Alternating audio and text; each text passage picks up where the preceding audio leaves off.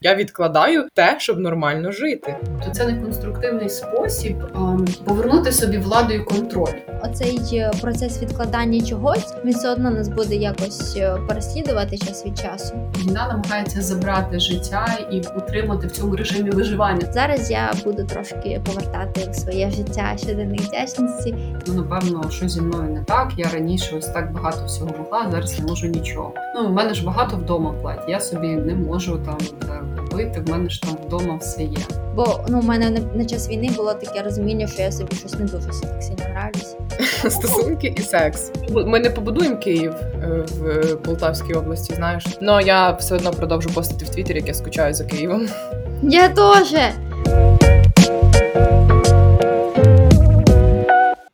Усім привіт! Всім привіт!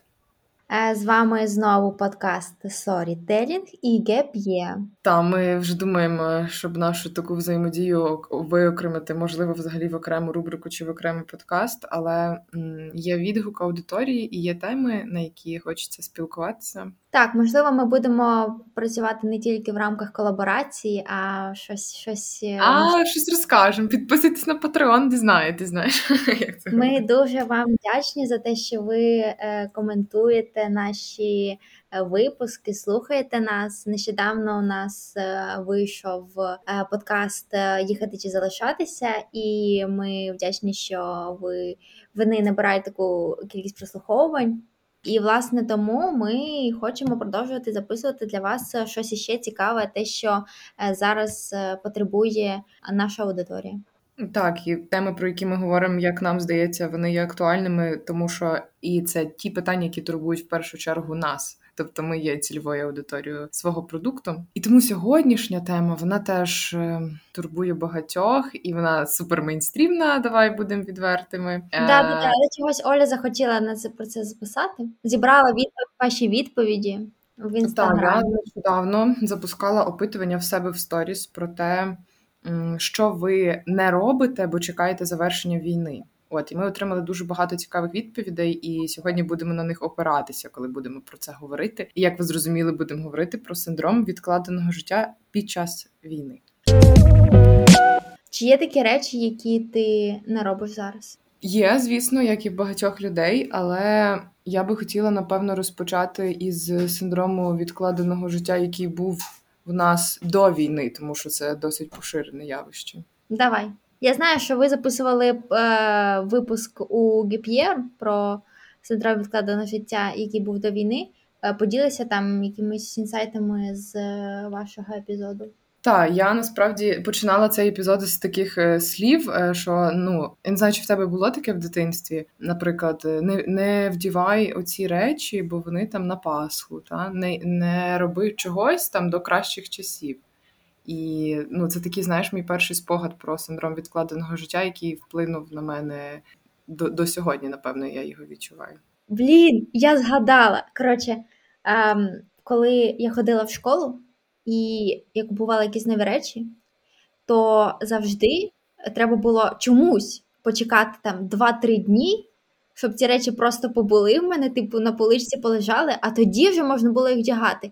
І я ніколи не шарила, навіщо, навіщо це робити, якщо ось я їх купила, і ось завтра можу в них прийти. От чого? Чого треба, треба чогось чекати? Хай воно полежить, то новеньке. В смислі? А ще, типу, моя сестра розказувала, що вона не вдягалася гарно в школу, тому що вона думала, ну особливо коли там не якісь предмети в цей день, бо вона думає, що на неї всі будуть дуже звертати увагу і будуть її викликати, якщо вона буде щось не знати, а вона така гарна і коротше. Е, ну, я я насправді боролася з цим е, синдромом, тому що я я ж кажу, що я завжди щось нове вдяг... куплю, і я його одягну на наступний день. Я тебе розумію, да. В мене довгий час таке було. Я, напевно, доки доки, доти, доки не переїхала в Київ, я теж не могла ем, вдягати недільні речі. В нас так на, Галичині називають в будній день. То то взагалі, типу, не пасує, як ти будеш плаття, яке ти вдягаєш до церкви, одягати там кудись е, просто погуляти. Блін, я чогось таки подумала про церкву зараз.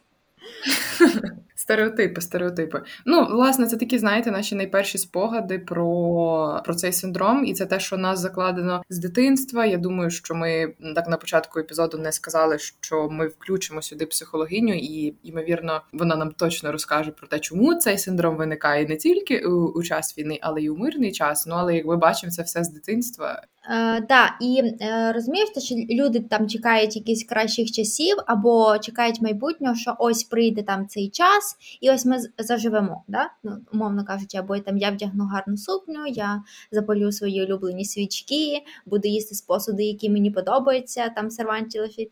От, але по факту ти не знаєш, коли ці часи краще настануть, чи взагалі чи настануть.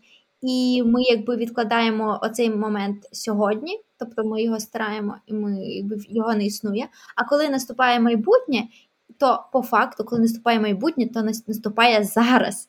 А якщо ти стараєш зараз постійно, то типу, де ти живеш, в якому ізміренні?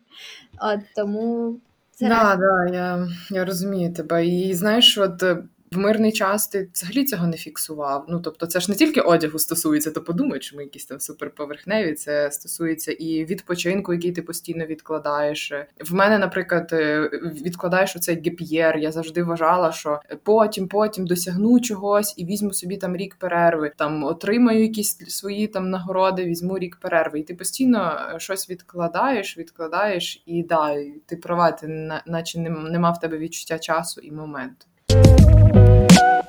Продовжуємо продовжуємо наш запис подкасту. Для того, щоб е, детальніше розібратися у синдромі відкладеного життя, ми запросили на наш запис психологиню Наталію Пашко. Вітаю всіх! І ми вас вітаємо. Е, пані Наталію, окремо хочу вам подякувати за те, що ви надіслали мені дуже таке тепле повідомлення на початку війни, яке ви розсилали своїм знайомим е, і слова під зі словами підтримки. Е, голосове як бути зараз в моменті, як впоратися з цим станом. Це було дійсно дуже приємно і неочікувано. Да, в той момент дійсно всі, я думаю, потребували такої підтримки і від тих людей, яких ми знаємо. Тому дякую вам. Та ви знаєте, що дуже важливо такий аспект. Мені дуже подобається така метафора, що війна намагається забрати у нас життя і утримувати нас в режимі виживання і порушує якесь відчуття стабільності і зв'язаності. І а, тому дуже важливо мати ось цей контакт зі світом, чути людей, чути голоси, відчувати підтримку. І відповідно, те, що я зробила, це перше було таким, те, що потрібно було мені в той момент. Да? Це такий спосіб, допомагаючи, допомагай собі. Наступний момент це також отримати фідбек, почути голоси відомих, невідомих мені людей, близьких, далеких, е, і повернути собі ось це таке відчуття зв'язаності серед усього того хаосу, який на той момент відбувався. А поділіться е, з нами, як ви зараз проживаєте війну? Бо напевно людям, які от мають досвід у психології або займалися до цього якось психологією, ходили йди до психолога, проживати це трошки легше, ніж іншим. Ви знаєте, це один із е, таких певних стереотипів, тому що я завжди кажу, що перш за все ми реагуємо на такі ситуації, які пов'язані е, з нестабільністю, загрозою, перш за все, як люди, яким властива така реакція, і більшості, коли загроза є дуже великою і складно побачити, да, то часто це реакції завмирання. І навіть я вперше в своєму житті, знаючи свої реакції у стресі, я з травмою війни працюю з 2000 2014 року, але війна торкнулася мене і моєї родини 24 числа, як усіх нас повномасштабна. І я знаю себе, наприклад, як людину, яка в стресі е, діє. Да? Тобто, я в мене є набір дій такого.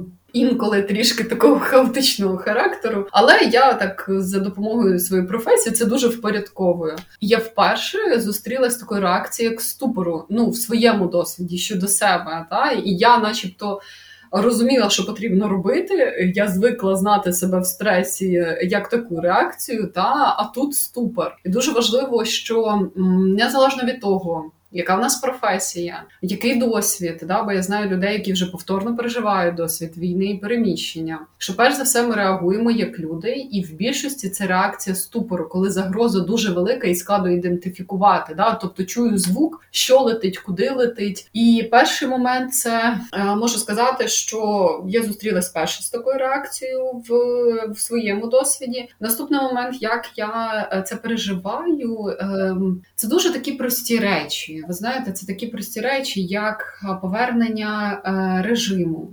да, повернення чогось, як я кажу, із минулого життя, а також це створення нових е, ритуалів. Е, нових таких речей, які допомагають пов'язувати минуле і тут, і тепер. Да? Тобто дві такі речі. Дуже часто я помічаю навіть по собі, що я навіть коли перемістилася у безпеку, я була все ж таки мобілізована ще в цьому стані такого ступору і мобілізації. І я думала, ну от зараз зараз я ще потерплю, да, і я повернуся. Цей синдром відкладеного життя я навіть на собі відслідкувала. Ну повернусь. А потім, звичайно, мої знання як психологині допомогли мені допомагати собі і тим, хто знаходиться поруч зі мною і іншим. Круто, це так вже наперед забігаю, забігаючи про про техніки і поради. Але якщо повернутися до початку, ми з Дашою говорили про синдром відкладеного життя у мирний час. От і ми тут наводили різні свої приклади. Взагалі, чому е, такий стан виникає у мирний час, і як він відрізняється від того, що зараз люди проживають вже у воєнний? Ну я можу сказати, що синдром відкладеного життя це знаєте, буває або занадто багато. Це як реакція на якісь такі зміни, або Е, вимоги, да, яке життя ставить, да, це рівень нагрузки більше, ніж е, це в психології називається копінгових стратегій, тобто стратегії вирішення. І відповідно це тримає людину в напрузі, да, і до найкращих часів. Тобто це не конструктивний спосіб повернути собі владу і контроль. Е, да, Я не можу, наприклад, зараз ем, там, в мирне життя, да, там не знаю, щодо роботи, якісь завдання, їх занадто багато, що це створює такий тиск, що от зараз зараз я це пороблю, от тоді заживу. Да, Я теж це дуже багато помічала. От тоді, от тоді буде щастя, да, от тоді буде життя. Страх втратити контроль, страх розслабитися. І е, наступний момент це зараз під час війни це така, якби реакція, я би сказала, на втрату, тому що відбулось втрата чогось звичного, і е, відповідно я буду утримувати, тобто прийняти ті зміни, які привнесла війна, достатньо складно. І це е, відноситься однією з ознаків переживання втрати, переживання того, що прийняти, що як буде раніше, не буде. І це е, я можу сказати, що це також е, один із способів справитися з тим всім жахом, який з нами трапився. І на якийсь час це допомагає, тому що от хочу достукатись до всіх, хто нас слухає. Важливо себе не не лаяти за те, що ви помічаєте ознаки синдрому відкладеного життя, тому що в повній мірі усвідомити, що вже так як було, не буде, достатньо складно. І на першому рівні це виживання. Перше виживання. Наступний момент це якраз такий спосіб утримуватися в приємних спогадках. І це також е, до якоюсь мірою такий ресурс. А потім дуже важливо поступово е, давати собі можливість, і це буде відбуватися через порівняння, та, через смуток, через оплакування, приймати ті зміни, які відбулись, і відповідно впускати оце життя, яке нас оточує довкола. Тому що це може привести до такого поскладеного горювання, порушення сну, таку напругу, роздратування і злість. Тобто це така як е, захисна реакція, як я розумію. Так, так, так, так. Ну, тобто, в мене забрали не щось, да, тому що наше життя складається з таких е, маленьких дрібничок. І відповідно, коли приходить е, війна, ці дрібнички забирають. І це відмова прийняти ті зміни, які відбулись, і з ними так само і втрати. Угу. А як починати приймати оці зміни? Бо я теж розумію ну, на своєму там досвіді, що мені спочатку було складно усвідомити те, що так як раніше вже не буде, прийняти це. Потім у мене почалося якесь від, відторження від того, що є зараз, і дійсно там подали такі якісь дуже депресивні стани час від часу. Типу, е, я дуже там горювала, сумувала. От і це ну напевно теж був якийсь етап і момент проживання того, що відбувається зараз. От і е, я думаю, що зараз це я є вже на якомусь моменті прийняття, але до, до кінця не усвідомлюю, чи це воно і є, чи ні. От тому е, можливо, ви скажете як от прийняти зараз е, нашу реальність? Ну, дивіться, це чимось трішки схоже на переживання втрати. Та Є це називається двохпроцесна модель, і я її трішки простою мовою зараз проясню, щоб кожен, хто нас чує, міг прослідковувати. Наступна фраза, яку я дуже люблю, є типові реакції на нетипові ненормальні події, які відбуваються. Відповідно, перше, да, коли оцей стан шоку і ступору, і ми наступне це така задача та врятувати життя і перемістити себе в якусь ситуацію, де немає прямої загрози. І відповідно далі, коли ми вже розміщуємося і приходить такий етап, як адаптації, да, тобто ми адаптуємося, вже деякі люди навчилися розрізняти звідки летить і що летить.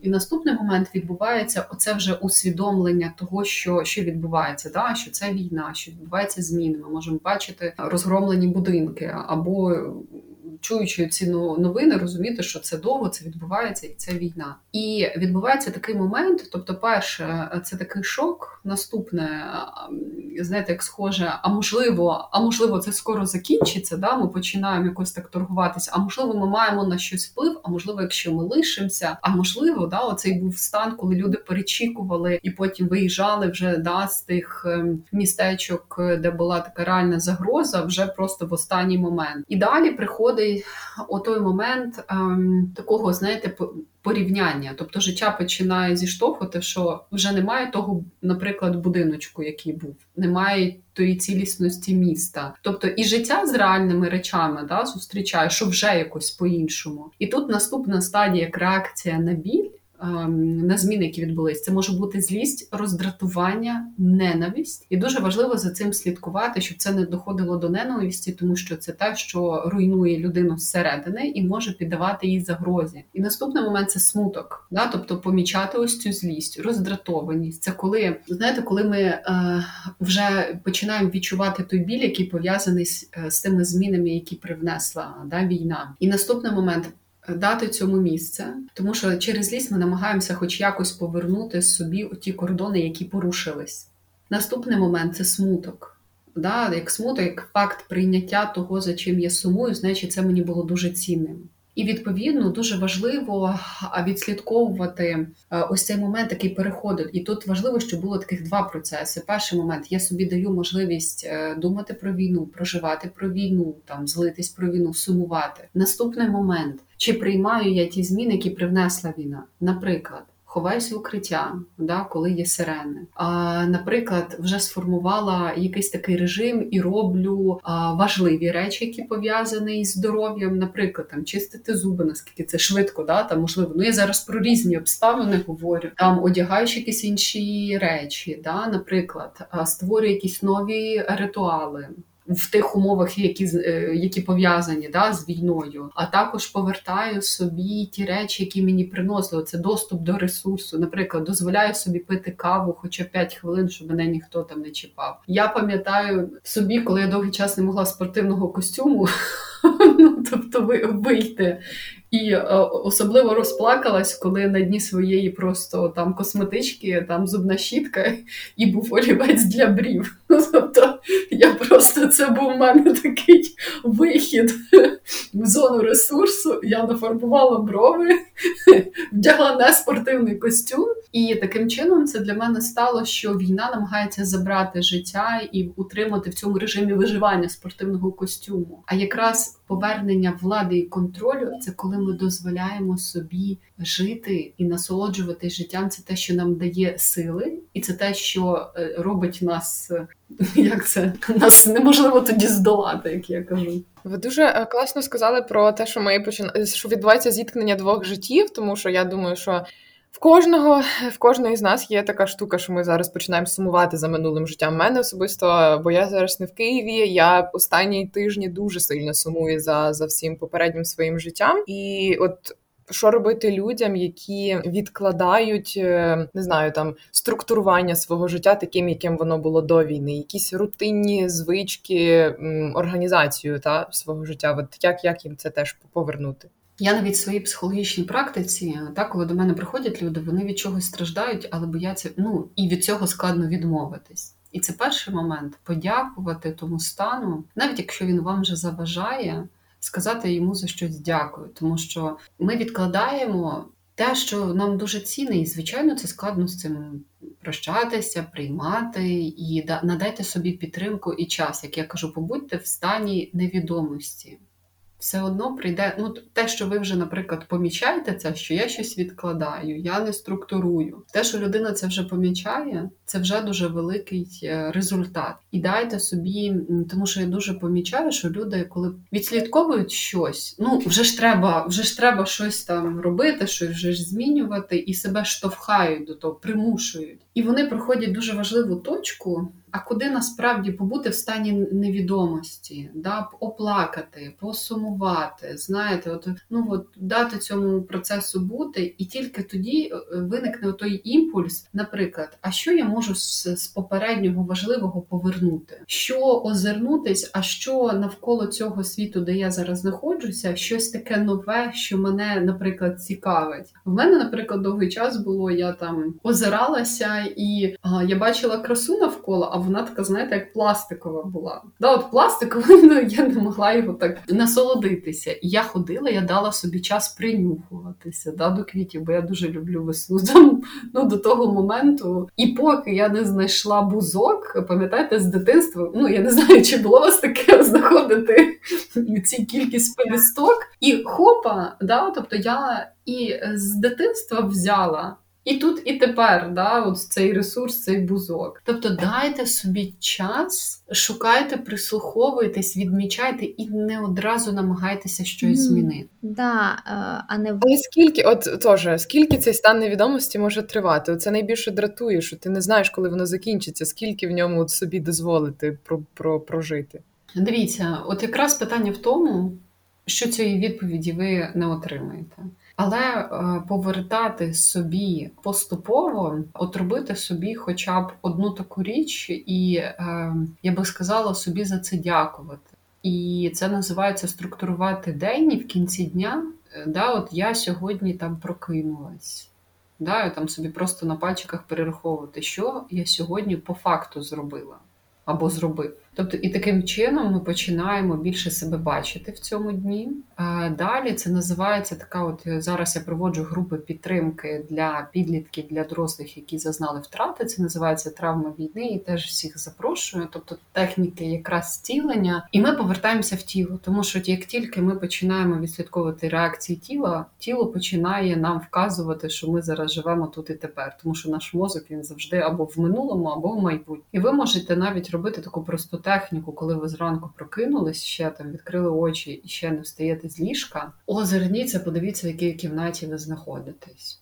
Знайдіть річ е, одну, зупиніться на ній і детально починайте розглядати. І таким чином ви себе вже переміщуєте, де я знаходжуся, і допомагаєте поступово своєму своєму мозку тренувати, видьоргувати його про тут і тепер, а із минулого або з майбутнього, про що часто люди зараз тривожаться. А як е, е, у нас навіть тих матеріалів, які я читала, коли люди виїжджають у безпечне місце, да, в них е, перша ціль це потрапити на безпечне місце і бути в безпеці. А потім, коли вони вже знаходяться в безпеці, то вони не знають, що робити далі. Якби вони розгублюються, у них немає якоїсь цілі.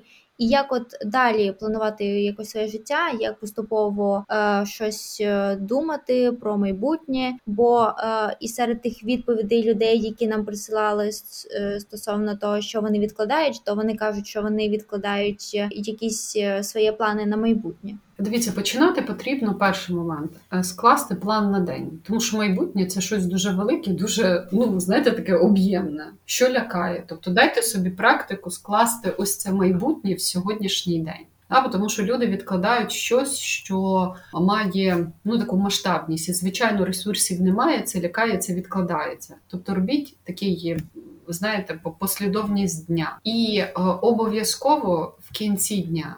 Да, створіть навіть собі якийсь такий ритуал підведення підсумків дня. І дуже рекомендується, тому що дивіться, війна забирає оцю послідовність дня, вона привносить хаос. Та і людина втрачає це відчуття влади і контролю. І ви просто можете собі голосовими надиктувати, якщо там знаєте, бо всіх по-різному комусь складно писати. Надиктуйте собі там план на день, і це елементарні речі. Не ставте собі великих задач. Да, тобто там почистити зуби, приготувати їсти, прогулятися. Там, якщо там діти поруч з вами, то ну, включити сюди плани. І в кінці я дякую собі і прослідкуйте, що ви за цей день та ось зробили. І це вже дасть оцей досвід, знаєте, маленького дня, і, і відповідно як ключик в наступний день. Я от зловила себе на думці, Даша сказала про людей, які не знають, що їм робити. А є люди, які е, таку зайняли позицію е, біжи, тобто вони дуже багато всього роблять, і інколи навіть я там за собою слід, слідкую, коли ти плануєш день, плануєш дуже великі задачі, і звісно, що зараз виконуєш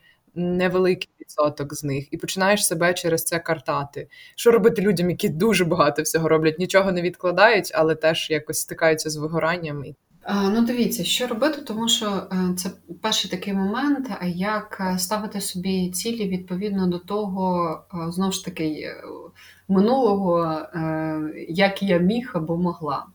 Тут важливо розуміти, що перше на нас впливають події, які були пов'язані з прямою загрозою, зараз пов'язані, і ми це проживаємо. Це забирає дуже багато сил. І я знаю, що в мене дуже багато клієнтів, клієнток, які кажуть, ну напевно, що зі мною не так. Я раніше ось так багато всього могла, зараз не можу нічого. І це перша нормалізація, тому що дуже великий оцей об'єм. Енергії забирає те, що пов'язано з війною, і це скоріш ось такі, е, знаєте, фокуси от в вашому режимі дня, як я кажу, внести туди техніку будильника. Що це означає? Ну тобто про війну я собі даю можливість почитати, подивитись, поплакати, от просто побути з цій темі максимально, там з 10 до 12. Хоч, ну знаєте, це так, вже якусь установку для мозку ми даємо. Далі момент мати просто там 15-10 хвилин, коли ви нічого не робите. Тобто дати собі легалізацію того, я роблю щось багато, читаю, дивлюся, що пов'язано з війною. Так само собі даю 15 е, хвилин нічого не робити і прослідкувати. Не знаю, дихаю, що мене оточує, там де я зараз знаходжуся. Дякую вам за ці практики. Будемо вже вас відпускати, і наостанок хотіли вас запитати, чи є якісь такі речі, які ви відкладали через війну, і які ви зробили, е, не чекаючи її завершення? Ви знаєте, я відкладала. Хороше запитання. Я, напевно, відкладала такі речі, які пов'язані там з там, з квартирою, якісь такі побутові речі. Да? Тобто, або відкладала купляти собі речі, плаття, пам'ятаю. Ну, в мене ж багато вдома плать. Я собі не можу там та, купити. В мене ж там вдома все є. І пам'ятаю, що от перший такий момент, коли я прям пішла, знайшла це платячко і собі його купила. Хоча ну, вдома в мене багато чого є, наше ж купляти ті речі. Ось, тобто, ось такий момент, і це також, напевно, дозвіл собі про знову ж таки, да, там купити собі кави, якісь такі маленькі речі, які мені приносять насолоду. Про речі я вас дуже розумію. У мене така сама штука. Ну, я думаю, що в кожної і в кожної. Та-та, думаю, ну практично в мене спортивний костюм є. Ну, Під час війни плаття це якось нелогічно, але робіть це, якщо це вам дає можливість. І такої щасливої себе себе ще не відчувала. Мені здалося, що я щось е, таке зробила дуже Я бачила те, що під час Другої світової війни дівчата фарбували е, губи червоною помадою, показуючи цим е, незламність і силу. І деякі дівчата теж почали це робити, показуючи свою красу, що наш дух не можна зламати якісь русні, і ми маємо залишатися е, сильними і І красивими з червоними помадами. абсолютно, бо нас Ну, бачите, я до ефіру, я так навіть бігла, бігла, не встигала, але перше, що я зробила, це кава і нафарбувала губи. Це, це, це моє тайна зброя, повернення влади та контролю над цим всім. Класно. Ніякого синдрому відкладеного життя. Ну, до речі, про червону помаду я в мирний час дуже люблю, любила і, і червону помаду. І я собі заборонила. Перший місяць війни і сказала, виграємо, переможемо, та тоді е, буду фарбувати губи. Але зараз я вже з Я буду чекати е, фото у вас. Ні, я, я вже не відкладаю це. Я вирішила, що чому це хтось, якась русня, та має е, бути на заваді. добре, дякую вам. Будемо відключатися. Може, скрін якийсь даш? О, да, точно. Насправді, знаєш, дуже багато зараз думок є. Е, якось хотілося, аби експертка більше розповіла, а в мене там на кожну її фразу, а в мене так, а в мене так. Знаєш, така типу своя рефлексія. І мені дуже сподобалася оця така порада про те, що свій день треба структурувати, але не так, як наче ми звикли, тобто написати собі, зробити то-то, то, а йти ніби від зворотнього, тобто в кінці дня з позиції того, щоб собі подякувати. І це дуже банальна річ, але вона теж нас заземляє, і ти. Напевно, таким чином будеш розум... Знаєш, ти так типа діагностуєш, та? що тобі було не ок, і що зробити, аби повернути себе в нормальне життя, і таким чином, може, ти перестанеш відкладати якісь речі. Мені теж сподобалася її фраза про те, що потрібно е, дякувати за цей момент і за це за ті почуття і переживання, які ми проживаємо зараз. Да? Е, я насправді там до війни вела щоденник вдячності кожен день. Мі-мі-мі, це так по-хіпстерськи. Та ні, це не дуже по-хіпстерськи. Ну не знаю. Ну я просто писала, е, я це десь писала навіть в пості, що я типу вела щоденник вдячності. От, і я там дякувала за смачну каву, за розмову е, з сестрою, там е, за е, прогулянку. Ну, коротше, за такі дуже прості речі, але які насправді ти не можеш їх не помічати, а вони реально тобі піднімають настрій. От, і коли почалася війна, то я не могла його вести. Цей щоденний вдячність, я взагалі нічого не могла вести, навіть е, банально там писати якісь е, свої думки або там трошки побути, е, помедитувати. Я взагалі ну, ніяких цих практик не могла виконувати. Зараз я буду трошки повертати в своє життя щоденної вдячності. Сьогодні ввечері я подякую за те, що ми з тобою записали цей подкаст. Я думаю, що зараз щоденник вдячності має бути великий ватман і там дякую, ЗСУ. І так, і типа постійно. Дякую за те, що я жива, да. за те, що я в безпечному місці під час війни. Ну, Це важливо, так. Це такі, знаєш, опорні точки, які нас заземлюють. Ну тому що мій запит, що я відкладаю. Одне із це справді планувати своє життя. Останні тижні я страждаю від того, що я маю таку внутрішню тривожність постійно кудись бігти. Це те, що в мене було до війни. Потім я це пропрацювала, і потім почалась війна, і воно знов все повернулося. І якось це так знаєш було образливо. І я зрозуміла, що ну причиною цього є теж синдром відкладеного життя. Тобто я відкладаю те, щоб нормально жити. Оля, ти знаєш, до речі, що, що я тільки що подумала про те, що по факту я до цих пір відкладаю ем, цей е, до певної дати, тому що ми всі все одно чекаємо це 9 травня, ми записуємося 6-го, а ми все одно чекаємо, що там щось іще буде, і ще буде щось жорстче, жорстче коротше. І, е, типу, ми, я чекала цієї дати, чесно, щоб повернутися в Київ, але тепер я не знаю, чи це ну, типу, що, що буде далі. Тому я е, розумію, що оцей е, процес відкладання чогось він все одно нас буде якось е, переслідувати час від часу. Що стосується це 9 травня, це так було типу до Пасхи. Тобто людям легше ну, зафреймувати щось і знати, що там до якоїсь дати буде все плюс-мінус очевидно. Коли в тебе є глобальна невизначеність, от це те все, що є в нас, громадян, ми не знаємо і ми не можемо знати. Починається якась така мікро, та локальна невизначеність. Ти не знаєш, що вдіти зранку, куди піти, як спланувати свій день. І тому е, на глобальні штуки ми не можемо вплинути, а на щось локальне, щоб повертати собі життя, ми можемо. Угу. Але Ну, ми не ми не побудуємо Київ е, в Полтавській області, знаєш, но дякую, Олі. відкрий там свій е, еспресо-хвалік. Каштан. Каштан. А, Окей, то добре. Давай перейдемо до тих питань. Чи, чи ти ще щось додати до. Е... Ні, ну я просто да, я даю свою рефлексію, як було в мене. От е, так само по одягу ми вже проговорили. Одяг я взагалі, я ж була за кордоном в попередньому епізоді говорила. У мене не було речей, я просто не могла собі дозволити, бо синдром провини вцілілого піти в торговий центр, коли в торгових центрах люди в Україні ховаються. А друге, це Ташу. Боже, я щоб ти розуміла, я купила собі тренч, і я розумію, що в мене, типу, два тренчі в Києві. Потім мама там каже: Та купи собі там, не знаю, джин. А, я бачу спідницю. Я думаю, блін, яка вона класна. А потім до мене прилітає, да в тебе така є в Києві. Типу, знаєш. І що, і ти купила? Ні. Але тренч купила. Я б ще поміняла трошки, знаєш, цей стиль. І в цьому оверсайзі ходжу. Я завжди ходжу в оверсайзі. Стиль, який не подобається моїй мамі. Мої теж. Вона каже, що я як якийсь. Е...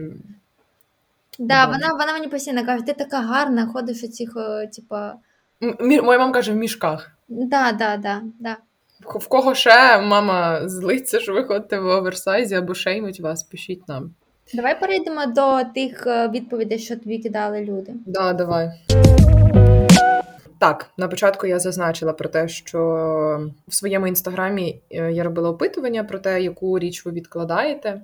І більшість з них вже проговорила е, наша експертка, Даша згадувала. Але Даша, давай я тобі зачитую, да, а ти комент, ком, коментуєш. Я можу згрупувати ці всі відповіді, напевно, в дві. Тобто, перша, яка фізично неможлива, а друга, яку ти сам собі не дозволяєш. Багато відповідей є про подорожі. Тобто не літаю, не їду в подорож в місячний євротріп, не подорожую, не подаюсь на міжнародні обміни. Ні, от щодо міжнародних обмінів, це Оленка нам написала Хмарчук. Ну, вже не Хмарчук, до речі. привіт. Я не е, знаю. Ми Але не знаємо. якщо вона зайнята. Угу. Вона написала про те, що вона не подається на на молодіжні обміни, бо має внутрішній спротив до цього. Ну знаєш, типу, ми е, ну за законодавством жінки можуть перетинати кордон, тобто є можливість подорожувати. Але я сумніваюся, що зараз хтось буде це робити. Ну так, по-перше, це складно виїхати. Е, не це небезпечно може бути залізниць. І тоді, коли ми знаємо, що залізниці там кожного дня можуть обстрілювати. Сьогодні спілкувалася зі своєю викладачкою з англійської. Вона говорила, що вона їхала в Польщу залізницею, і саме в той день обстріляли. Е, Львівську залізничну станцію. Ну, типу, ти розумієш, якби взагалі е, страшно кудись е, виїжджати. І, А по-друге, якби в плані того, що це ти їдеш на обмін, типу ти щось робиш це для свого розвитку, а треба залишатися, напевно, тут. Ну, це теж може спрацьовувати у людей така штука. Ну і вони не можуть та, собі цього внутрішньо дозволити. Багато людей пишуть про те, що вони не здійснюють великі покупки. Це стосується машини або квартири. Що ти думаєш про це? Я насправді просто не експертка. Я не знаю там наскільки зараз взагалі вигідно купувати житло. Я не моніторила ринок. Я думаю, да, що це треба більше обговорювати з ем, людьми, які розуміються в цьому, чи є сенс купувати зараз житло, чи немає сенсу. А деякі люди навпаки там не продають свою нерухомість. От ми далі будемо говорити про те, що є люди, які не влаштовуються на нову роботу, а є люди, які не звільняються зі своєї роботи, тому що бояться, що вони втратять стабільність. Ну тобто, тут все мені здається впирається на те, що ти е, в дуже нестабільний час живеш і живеш, і тому ти не можеш купувати щось нове, тим бачиш щось велике і ну серйозне, тому що не ясно, що там буде далі. Що якщо це е, там з договорами щось не піде не так, або ще щось. От і е, в той же час ти не хочеш втрачати те, що в тебе вже є, і жити, якби шукати нові можливості. Можливо, ти знайдеш ще кращу роботу, але ти не можеш собі дозволити там покинути цю свою стару, тому що думаєш, що в тебе не буде грошей банально вижити. Ну бо просто ти, як і в мирний час, це відкладаєш. Ну, типу. Да, ну, в принципі, так. Да. Ну, що стосується да, покупки нерухомості, в людей ще є така: ну, якщо якщо на нас нападуть і цю квартиру зруйнує ракета, ну такі, знаєш, теж думки. Просто в тому е, питання тут ще в тому, що коли закінчиться війна, да, якби що люди це відкладають до закінчення війни, а коли закінчиться війна, то все одно буде ризик небезпеки якийсь час. Угу. Дивись, ще люди відкладають е, про те, що Наталя говорила. Гарно виглядати, гарно одягатися, якось там за собою доглядати. Та це те, що я казала про червону помаду. Це це теж така розповсюджена проблема. Типу, коли я тут сижу вдома в батьків, там в селі, то я думаю, а чого, а навіщо мені там фарбуватись? Але до тебе на подкасті трошки підфарбу, підфарбувалася. Та я ні, я до тебе не підфарбувалася, це не А як? Як це? Так я попала під дощ, і я щось не знаю. Зате ти їла мівіна у мене на подкасті. Та, та, та. Ну, ем, да, от є така штука, що а на що це робити? І так війна, або і так мене вб'є ракета, на що мені гарно виглядати. Ем, так само, як ти кажеш, мене ніхто не побачить. Угу. Ем, ну, мене теж мені просто відчуття того, що я красива, воно мені додає, знаєш, якоїсь енергії і сили. Але часто я теж. Погоджуюсь. До речі, да. Але коли до мене хлопець приїхав, то я не фарбувалася, і да, я типу трошечки стала щасливішою. Ну, я не думаю, це через те, що ти нафарбувалась, це через те, що хлопець приїхав. Да, але ж ти хочеш бути гарний, якби тоді. Ну да, да. А коли ти гарний, ти сам собі подобаєшся. Бо ну, у мене на, на час війни було таке розуміння, що я собі щось не дуже так сильно нравлюсь. Щось Я, не очень. Це, типу, знаєш, це фоткатись гарно. Я люблю дуже гарно фотографуватись, але в мене знову ж таки, блін, це недоречно зараз викладати красиві фотографії. Та блін, да, я погоджуюся. Е, і взагалі там просто ти щось у соціальних мережах ти не знаєш, що правильно публікувати, бо так все ж таки в контекст війни, і тобі щось будуть писати, а що, що, що, ти, що це ти таке публікуєш, ти що не знаєш. Що... Ну, ми, ми це здається, вже обговорювали в попередньому, да, зачіп, зачіпляли. Ну, про, про, да, про те, що ти за кордоном, але коли ти типу, гарно виглядаєш, по тобі це додає сили, і ти хочеш цим поділитися світом, я думаю, що в цьому нічого такого немає. Огоньки ще й отримаєш. Я думаю, що Да, да, він фотографуйтесь. Моя улюблена рубрика е, отношення, стосунки і секс. Дуже багато людей писали про те, що вони це відкладають. Ймовірно, тому що вони це не можуть собі дозволити фізично, так їхніх партнерів, партнерок немає поряд. Але можливо є хтось, хто відкладає це, бо вважає, що неприйнятно сексом займатися під час війни. Мені одна дівчина написала про те, що вона не йде на, на свіданку, бо її хлопець воює на Донбасі. Мали йти на побачення 24 лютого. Тобто з цим хлопцем, так? Та, та, та. Але вона не пішла, тому що почалася війна, да? Так. І що? І тепер вона чекає його назад? Давай я дізнаюся, і ми зробимо міні-епізод про це. Я не знаю. Блін. Аж цікаво, да, інтрига. Ну, а така ти відкладаєш? Чи я відкладаю стосунки і секс? Так. У мене немає просто зараз фізичної можливості, Ага. тому що мій партнер, на жаль, на відстані, але якщо б у мене була можливість, я би цього не відкладала, тому що це теж те, що мені додає, і в принципі, коли ти взаємодієш з іншою людиною, якщо відкинути все, що назбиралося за час війни, і які конфлікти були, це одна частина, але все одно, коли ти розумієш, що є хтось поряд, людина, яка тебе розуміє, приймає, теж це додає тобі енергії, і для чого відкладати це все ну, наше. Блін, я б теж не відкладала. Я відкладаю хіба що розв'язання якихось конфліктів, е, тому що я відчуваю, що на це в мене немає енергії, і якщо заходжу в це, я думаю, ні, я не буду зараз ну, вирішувати глобальні якісь речі екзистенційні, тим більше у, у стосунках. Я відкладаю секс, тому що я відкладаю а, зустріч е, зі своїм е, партнером. По Ну, факту. бо в тебе теж немає фізичної можливості. Ну, мене. да, да. Але, типу, як тільки, так зразу.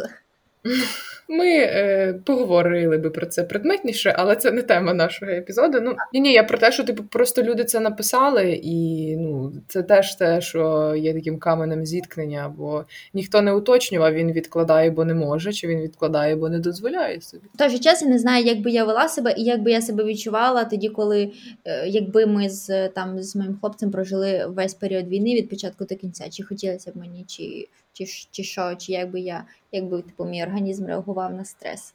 Це всі відповіді. Все? Да, ну я їх згрупувала. Отношення? Я їх згрупувала покупки, стосунки і красота. І емоції. От, люди відкладають ще емоції. Та? Потребу в тому, аби дозволяти собі радіти. Це те, про що ми говорили теж з психологинею. Ем, потребу у усмішках, в тому, щоб ем, дивитися стендап і ржати, знаєш, ну всякі такі штуки, музику слухати. Ну, це було на початку війни. Зараз люди просто собі забороняють емоції. Знаєш, в мене така штука була, вроді би все нормально. Все нормально. І типа, я все одно не відчуваю от абсолютного щастя якоїсь сатисфакції. Ну, нема в мене цього. З 24 числа мене наче зламалося це. Я пам'ятаю такий такий момент, коли е, вже здається місяць щось війни чи пройшов, чи щось таке. От і е, я трошечки, трошечки, типу, відійшла. Та хватить їсти мій віну, Оля. Я не відкладаю мій віну, навіть доки ти говориш. Ну ну кажи. Якось трошечки оце, типу, оця напруга спала. От, і е, я там придумала дуже тупу пісню. Коротше, це була дуже тупа пісня, але я можу. Заспівай. А? Заспівай. Я іноді вигадую тупі пісні для того, щоб було типу веселіше жити і і дурні клички людям. ну, коротше. Це була пісня про Амлет. Якби я не впевнена, що якщо наші слухачі захочуть слухати пісню. Ну давай. Раз, два, три, привіт! Ми хотіли з тобою зробити омлет. Ми хотіли з тобою стати омлетчиками, но не станем даже амулетиками. Друг для друга, но привіт! Ми хотіли з тобою зробити омлет. Ми хотіли з тобою стати омлетиками, но ми даже не станем амулетиками. Друг для друга, но привіт! Виконувала народна артистка вулиці Рейтерська Дар'я Чиш.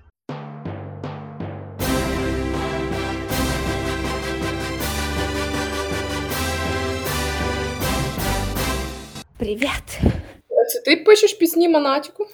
Ні, звісно, ні. Ну, ну, і ти написала цю пісню. Да, суть в тому, що я написала цю пісню, вона була дуже, ну, дуже така, як ви чуєте, тупенька.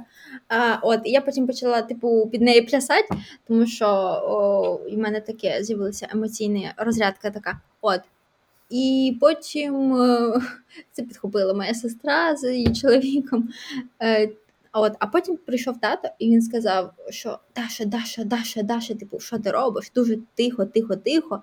Типу, як ти можеш тут танцювати, якщо там в Маріуполі таке відбувається? От, і все. Я перестала танцювати і співати.